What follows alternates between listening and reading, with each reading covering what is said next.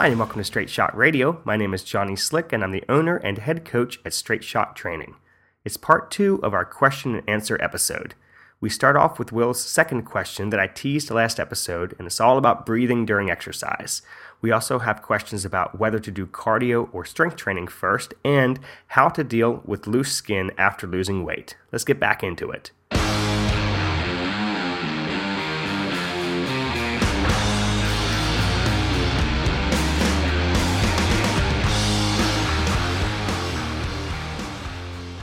What is proper breathing during lifting, cardio, stretching, etc.? So, awesome question. Well, it's actually something I've been working on more recently because it's not always something we think about when we're lifting. Uh, we know we shouldn't hold our breaths uh, when we're lifting. That's something that's always told to us. Or uh, breathe in on the way down, breathe out on the way up. That's kind of like a basic way to make sure people don't pass out when they lift or that their blood pressure doesn't rise. But but breathing is is coming more to the forefront of strength and conditioning because we realize just how important the the diaphragm and the pelvic floor and this whole vacuum of air that can be used for stability around the spine, just how important that is during lifting. And if you notice, the best athletes in the world are the ones who typically breathe the best with the best mechanics when they're under stress. So let's go through each of these here. Talk about lifting. Typically, yes, breathing in on the way down and out on the way up on a lift is the best way to do it. So, uh, inhaling as you lower yourself into a push up, exhaling as you push up into that push up.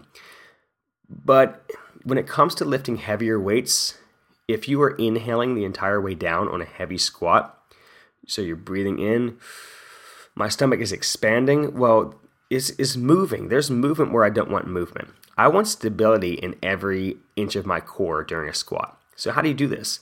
Well, you brace your abs, you squeeze your butt, but you can create an internal chamber of stability by using the vacuum that your body naturally has, with your pelvic floor being the bottom of this vacuum and your diaphragm being the top of this vacuum. So, the way the vacuum works is you take a big deep breath in, fill it up, and then you hold it as you squat. So, my abs are braced. I breathed into my belly, didn't breathe into my chest, breathe down into my diaphragm. So diaphragm, think about under your ribs, pelvic floor being the floor of your pelvis.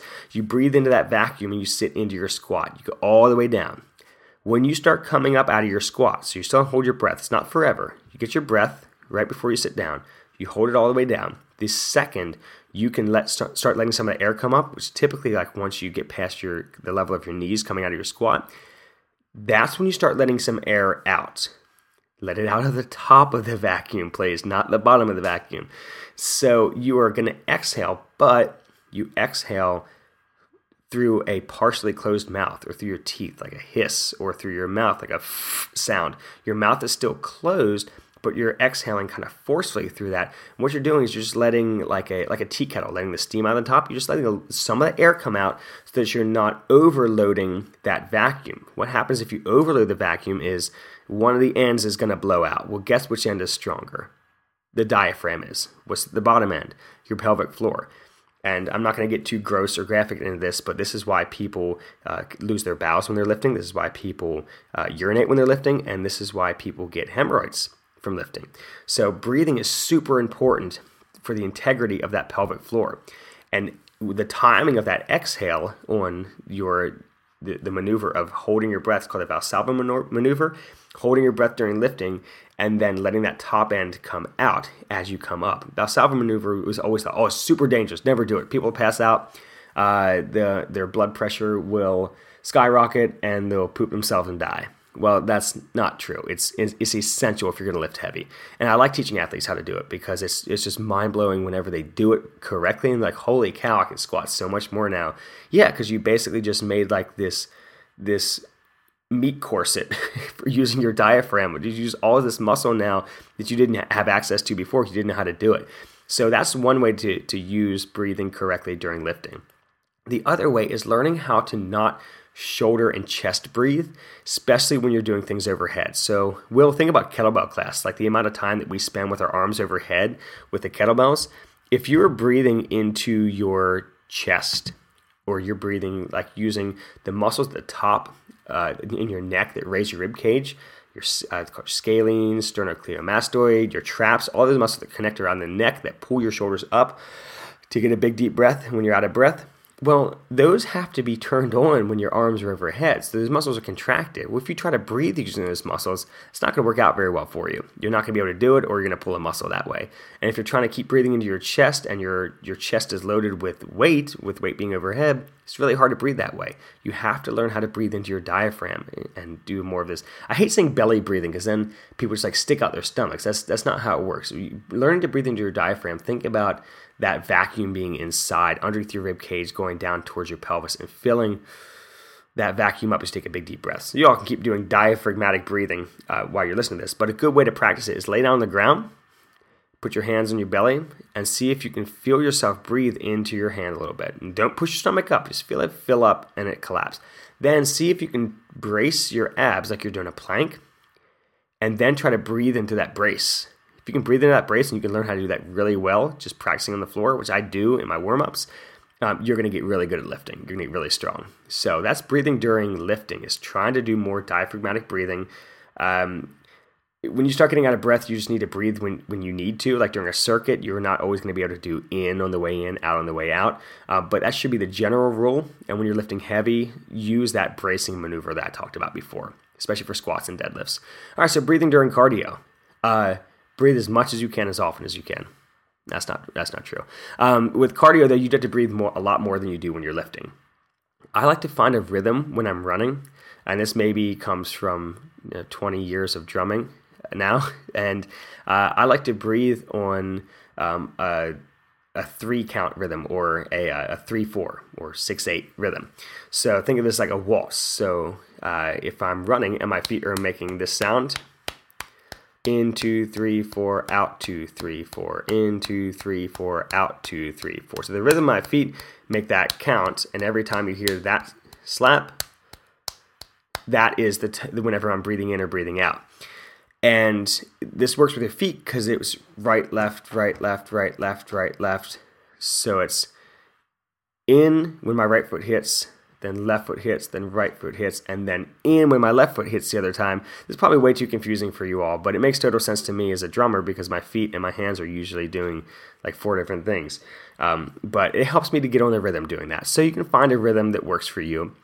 Uh, swimming is is so different because that's one of the reasons I don't like swimming. I mean, you do you do get on a rhythm with it, but you don't get to breathe whenever you want to. You breathe whenever you your head comes up for air. Uh, but breathing you end up getting on a rhythm when you're swimming, which is why people who can't run very well because they get too out of breath can still swim really well because they've just learned how to breathe for that sport. Uh, so for cardio, trying to breathe uh, deeply into that diaphragm and not breathing to your chest. Don't arch your back and try to get those big chest breaths as you're running. Uh, and then I try to breathe through my nose whenever I can when I'm running. It can help you take that big deep breath better into your diaphragm so you're not just sucking air in, you're filling air into your stomach, which can also happen when you're running.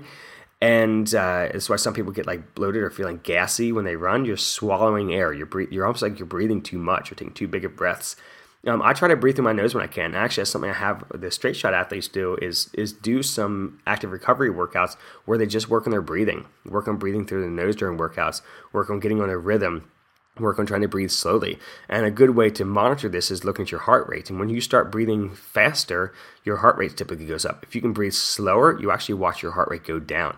So try to find a rhythm. Will when it comes to your cardio and everybody else listening to try to find a rhythm that works for you when it comes to cardio because cardio is rhythmic uh, whether it's cycling or elliptical or stair stepper or running it's got some type of rhythm.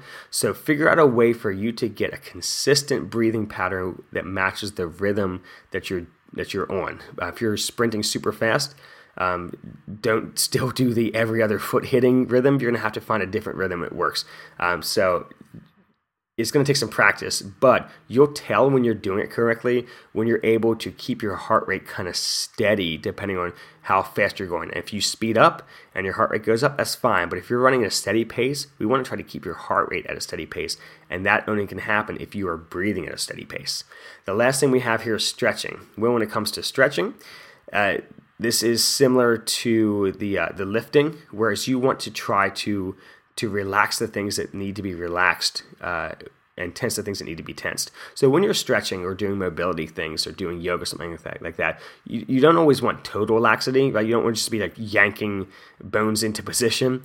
Uh, you want to be able to to create some tension in each position. So let's say you're just doing your classic like laying on your back, pulling your leg up hamstring stretch. You should be able to activate your hip flexors in that position and squeeze your quads tight so your legs are straight as you're holding your leg up. Well, this is going to require some breathing to what's called down regulate the central nervous system, especially if you're stretching after working out. Your central nervous system is kind of jacked up from your workout, and you need to bring that all back down. And breathing is the way to do that. You activate your parasympathetic nervous system and brings everything back down to this uh, um, closure feeling after your workouts. So uh, these, this typically nice big deep breaths through your nose and out through your mouth is a good way.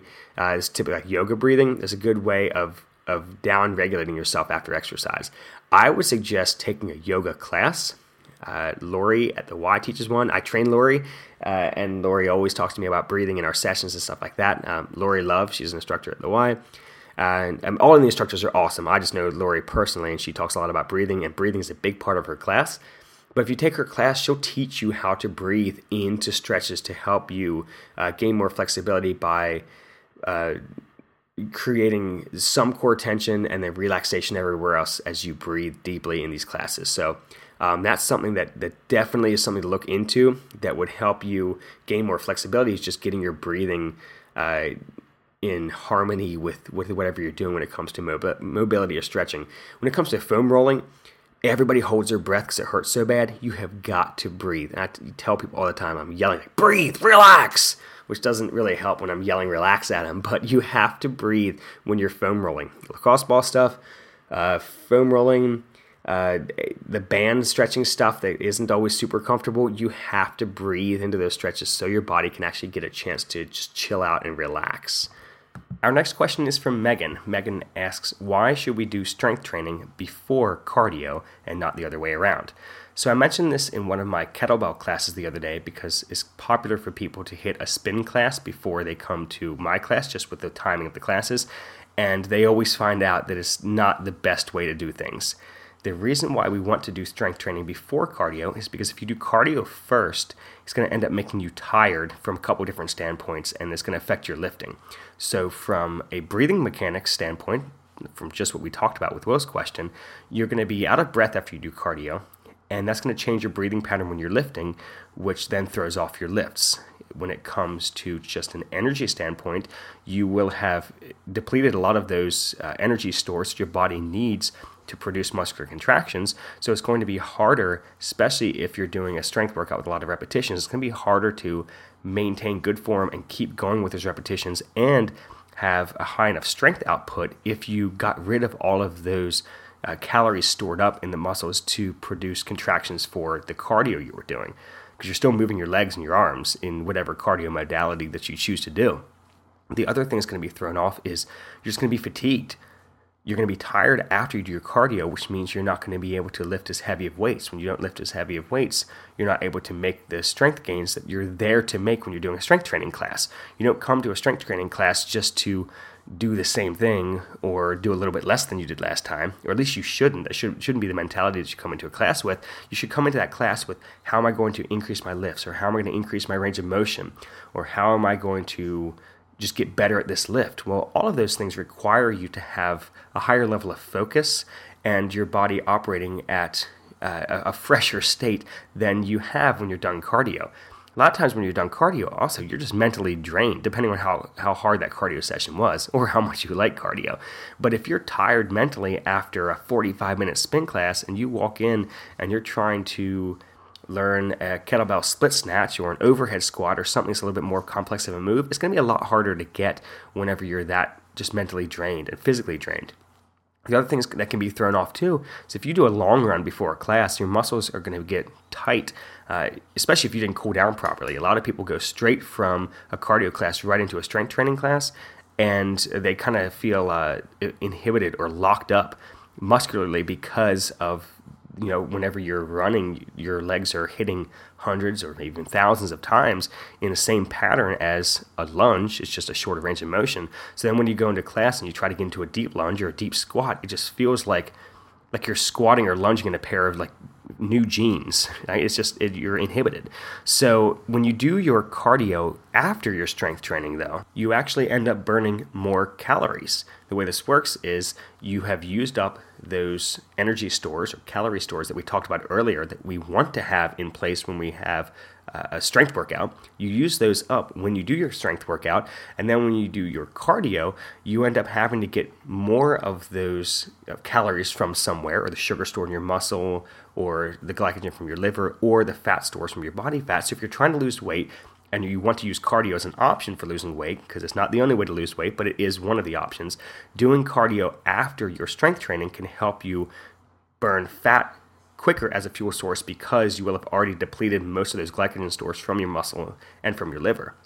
So, for weight a weight loss standpoint, it's great to do cardio after your strength training.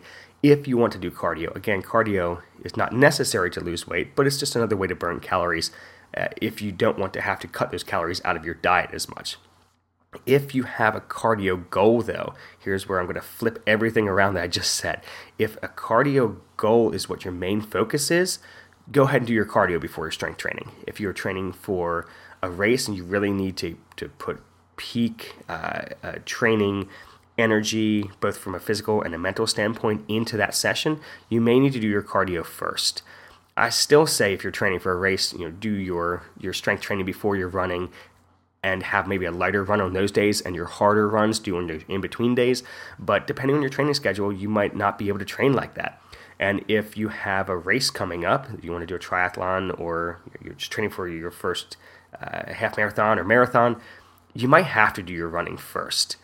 And again, this is not ideal for strength gains, but if strength gains are not your goal and cardio is your goal, then you, you do want to place more of the emphasis on your goal. But still, I would say nine times out of 10, try to do the strength training before the cardio but depending on your training schedule and what you really need to focus on, let's say you need to hit sprints or something, eh, you should probably do this before you do your strength training if you're needing if you need a lot of speed work for whatever your sport uh, or competition is. So in most cases, strength training before cardio. Some cases, whether it's the only time you can get it in or it's something you really need to focus on, then you can do cardio before strength training. Our final question today comes to us from Jen. Jen asks I've recently read that if you have extra skin from losing weight, it's better to do more strength training versus cardio. I wanted to know if there's any truth to this. So let's get to uh, the basis behind why there's loose skin after losing weight. You only have so much elasticity to your skin, and this elasticity does better if the weight is lost slower over a longer period of time. It allows the skin time to adjust and to kind of shrink with the rest of, of your body shrinking, with those fat cells shrinking. You only have so much elasticity though. You know, it can only adapt so fast. So if you lose a lot of weight quickly, you end up with a with extra loose skin more so than someone who lost that same amount of weight over a longer period of time. You also lose elasticity to your skin as you age. So if you are getting older, say your 30s, 40s, 50s, each decade, you're losing a little bit of elasticity in that skin, you're going to end up with more loose skin as you age, especially if you lose weight. So it's one of those things that's that's one of the uh, the tough things about losing a lot of weight is you end up with this loose skin a lot of times it can be to the point of where you have to have surgery to remove it because it's just so much extra skin that it's not going to uh, eventually gain some elasticity and come back in. That's the other thing is, is right after you lose it, you might have some loose skin and then it, it eventually kind of uh, t- firms back up uh, to kind of mold around the body a little bit better. But a lot of times there's, there's loose skin left over. So a lot of times people think, well, it's fat and I need to lose more weight, so I'm going to do more cardio and diet harder. The problem here is when you continue to do that and you put your body in a hypocaloric state or, or dieting state for a long period of time, eventually you're going to start eating away muscle tissue. And what this does is now takes away the muscle that's underneath the skin that does help keep it looking firmer, and you end up with skin that looks even looser than it did in the first place. So, this is why it's more important to do strength training than cardio if you're trying to deal with the after effects of losing a lot of weight. So, if you gain some muscle underneath that skin, it's not gonna it, it's not gonna push the skin out even farther. It's not gonna make the skin look looser. It will help things look a little firmer, but it's not going to take away any of that extra skin. Your still, skin's going to still be there, but if you have muscle underneath of it, it's going to create make that. Let's say it's your your upper arm, like underneath your tricep, is a, is a common area when people lose weight. They have loose skin there. If you build up the muscle in your triceps, that can help that whole area look firmer and help you actually pull in a little bit of that loose skin, not a ton. Uh, and it's it's not a matter of reducing fat in that area. We're not working the triceps to try to burn tricep fat. That's not how it works. You're trying to create more muscle, muscular tissue underneath the skin to help everything appear firmer. So, strength training, especially those areas where you have loose skin, is important uh, after losing a lot of weight. So, let's say it's on your legs, squats, lunges, deadlifts, step ups, anything you can do to build up your hamstrings and your quads and your glutes. Uh, we said triceps before it's around the midsection, which is a really common area, especially postpartum, uh, the best thing you can do is is train your core using uh, weights, so weighted twists, weighted uh, core work, but plenty of core stability stuff along with that. Don't neglect stuff like hollow holds and planks and rollouts and things like that. That can kind of help pull some of that stuff in, but obviously it's hard to gain like weight around your trunk, and most people don't want a thick trunk unless you're competing in a strength sport.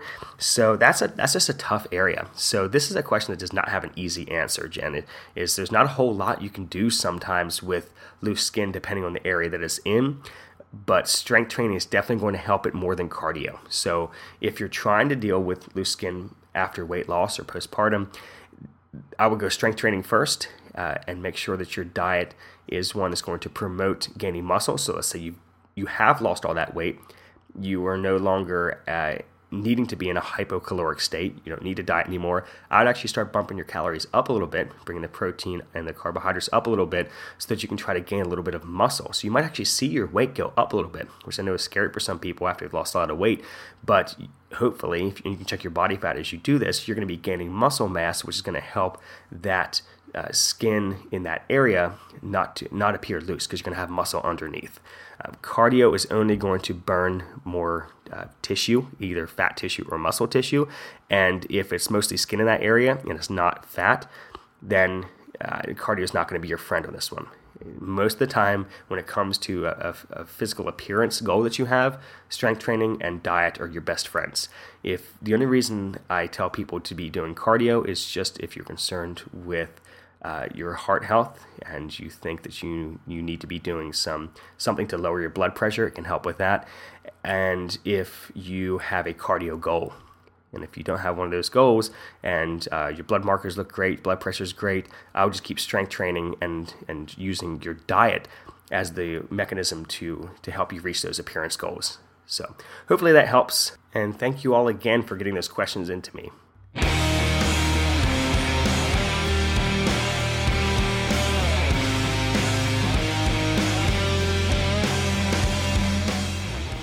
Thank you so much for listening to Straight Shot Radio today. If you would like to connect with us on social media, you can do so using the handle at Straight Shot Training. All of this July, we're celebrating our one year anniversary of Straight Shot Training by offering you your first month of training for free. The way our training works is you get an email every Sunday morning with all of your workouts for the week plus detailed instructions.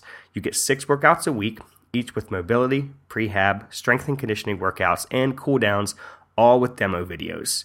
You also get our nutritional protocol, access to a private Facebook group, plus a weekly live chat with me to help you make the most of your training. Again, your first month is free to celebrate our first year of offering our unique brand of functional fitness training.